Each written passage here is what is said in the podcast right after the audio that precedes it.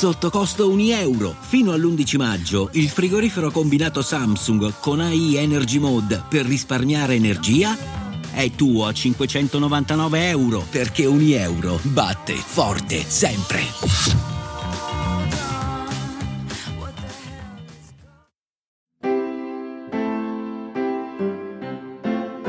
Perché lavorate? Ve lo siete mai chiesto veramente? Sì, certo per vivere, per avere i soldi per campare, come dire, ma non basta come risposta. Perché? Me lo chiedo ormai sempre più spesso e spero di non essere ridondante con voi, ma vi pongo le domande che mi pongo io tutti i giorni. Cioè, il senso ultimo del lavoro, se ci pensate, è un mistero. Un mistero che dei giorni può sembrare pesante, soprattutto quando stai andando a lavoro la mattina, e che invece diventa affascinante la sera, quando torni a casa dopo una giornata in quell'ufficio, con quei colleghi, con quelle mansioni, quelle difficoltà e quelle figate che volente o nolente sei tu ad aver scelto.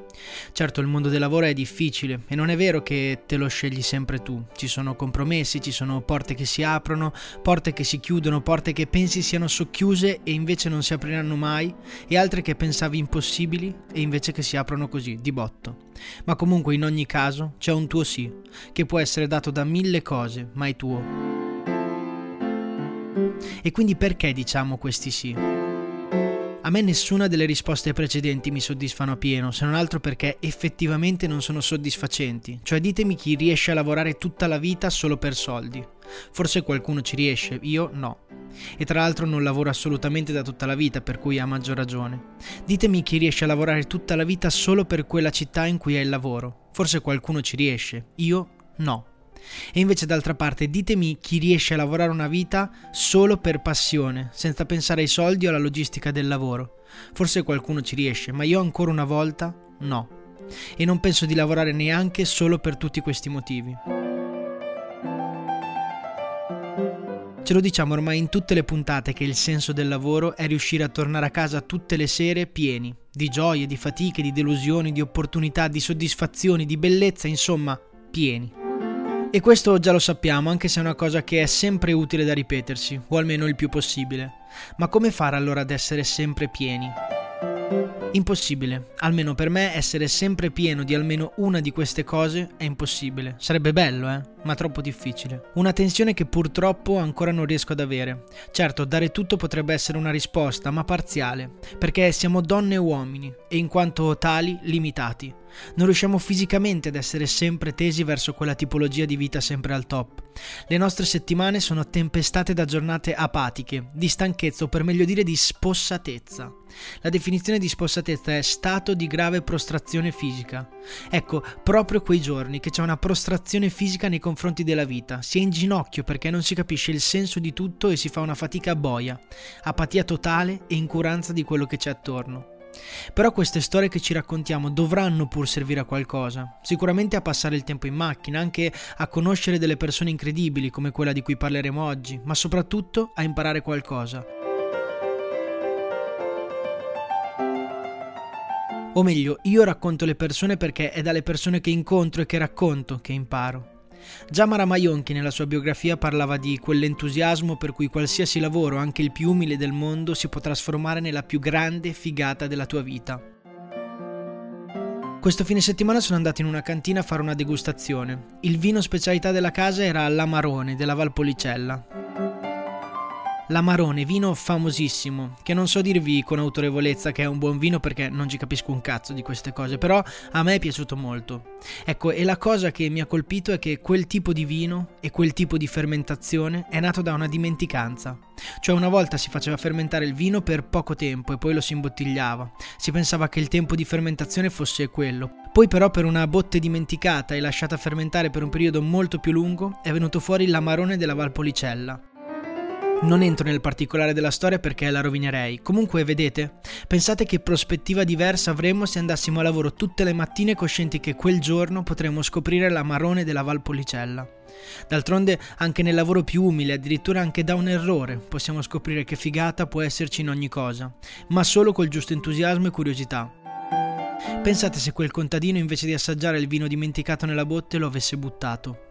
Ecco, oggi la storia di cui parliamo è esattamente l'esempio di questo concetto. Oggi parliamo di un personaggio che tutti conoscono pochissimo, ma che tutti conoscono. Un personaggio che però questa intensità l'ha vissuta. Non perché io lo conosca particolarmente, anzi prima di oggi lo conoscevo quanto voi, ma che nel suo lavoro diciamo particolare ha avuto proprio quell'intensità. Ho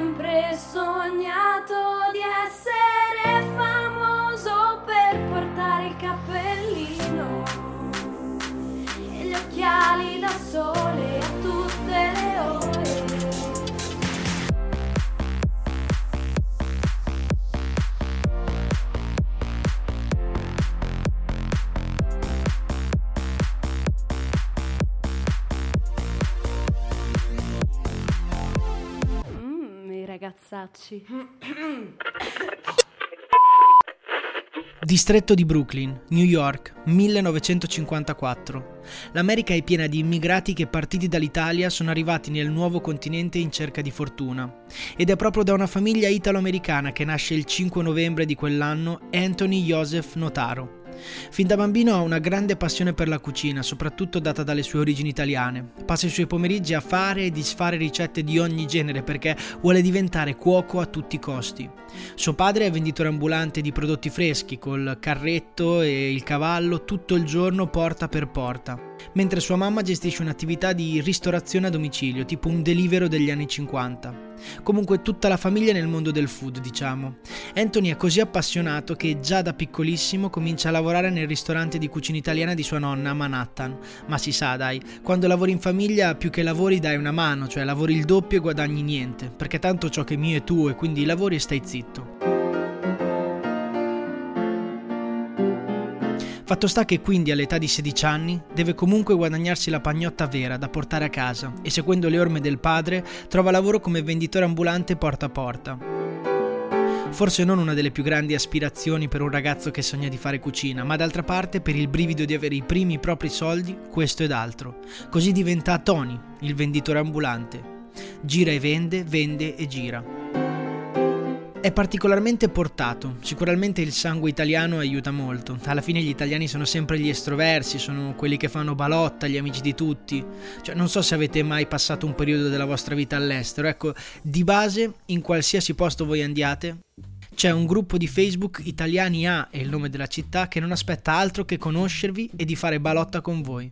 Ecco, Tony il venditore ambulante è così, è proprio il classico che sarebbe capace di venderti la sabbia nel deserto.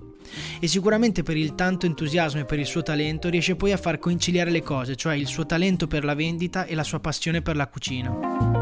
In quegli anni da pochissimo sono state lanciate sul mercato le prime tv a colori e Tony, a soli 18 anni, inizia a scrivere e presentare degli spot commerciali di cucina.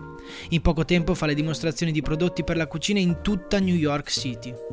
Comincia ad essere sulla bocca di tutti, diventa famoso tra le aziende culinarie. D'altronde, come può non diventarlo un ragazzone con baffetti neri sottili, cappello da chef, fisico da squacquarone rucola che ti vuol vendere articoli da cucina in quel modo troppo simpatico? Non chiudete gli occhi, non girate la testa. È una delle sue più celebri frasi con cui ha letteralmente conquistato i cuori di tutti gli americani e poi anche quello di tutti gli italiani. Ha quella disinvoltura e quella manualità con cui taglia qualsiasi cosa che più che colpisce ipnotizza totalmente. Nelle sue pubblicità ha tagliato pomodori e pane, ma anche tubi di alluminio, lastre di marmo. Pensate che nel 2002 Tony, che nel frattempo è diventato lo chef Tony, vince il premio TV Host of the Year Award. Cioè lo chef Tony, capito? Diventa il Jimmy Fallon delle televendite, il David Letterman dei prodotti da cucina e con lo spot sulla serie di coltelli Miracle Blade 3 conquista il tetto di America.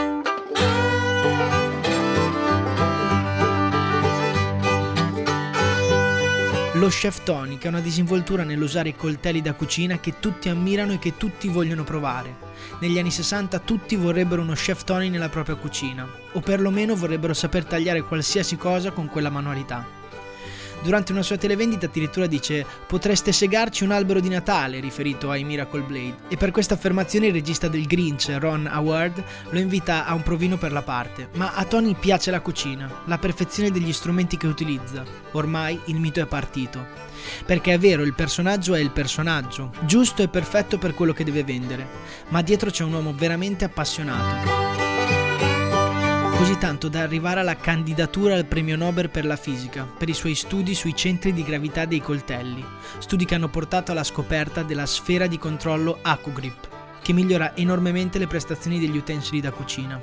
Cioè, ragazzi, oh, siamo pazzi. Cioè, lo chef Tony candidato al premio Nobel.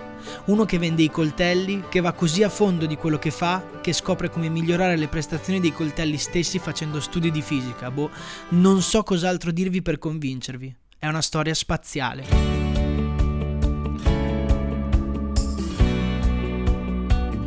Tutti possono dire di sognare di fare qualcosa, ma chi può dire di sognare di fare proprio ciò che sta facendo?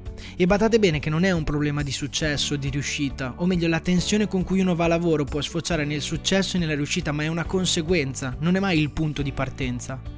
È una conseguenza del fatto che un cervello unito al desiderio di essere felici che è nel cuore non può che sfociare in grandi storie ispiratrici, strambe per le mille interpretazioni che una persona può dare agli impulsi che ha dentro, ma che per forza diventano grandi storie. E la storia dello chef Tony è proprio così. Un uomo che ha fatto di quello che c'era e di quello che aveva la storia più figa di sempre. Quindi non preoccupiamoci di piegarci a quello che c'è da fare, ma preoccupiamoci di capire, di stamparci nella testa che anche in quello che c'è da fare si può arrivare alla realizzazione di se stessi che può essere espressa con un premio Nobel o con una consegna lavoro ben riuscita, con un progetto fighissimo che hai ideato o con un errore o una dimenticanza che però ti può far scoprire l'amarone della Valpolicella.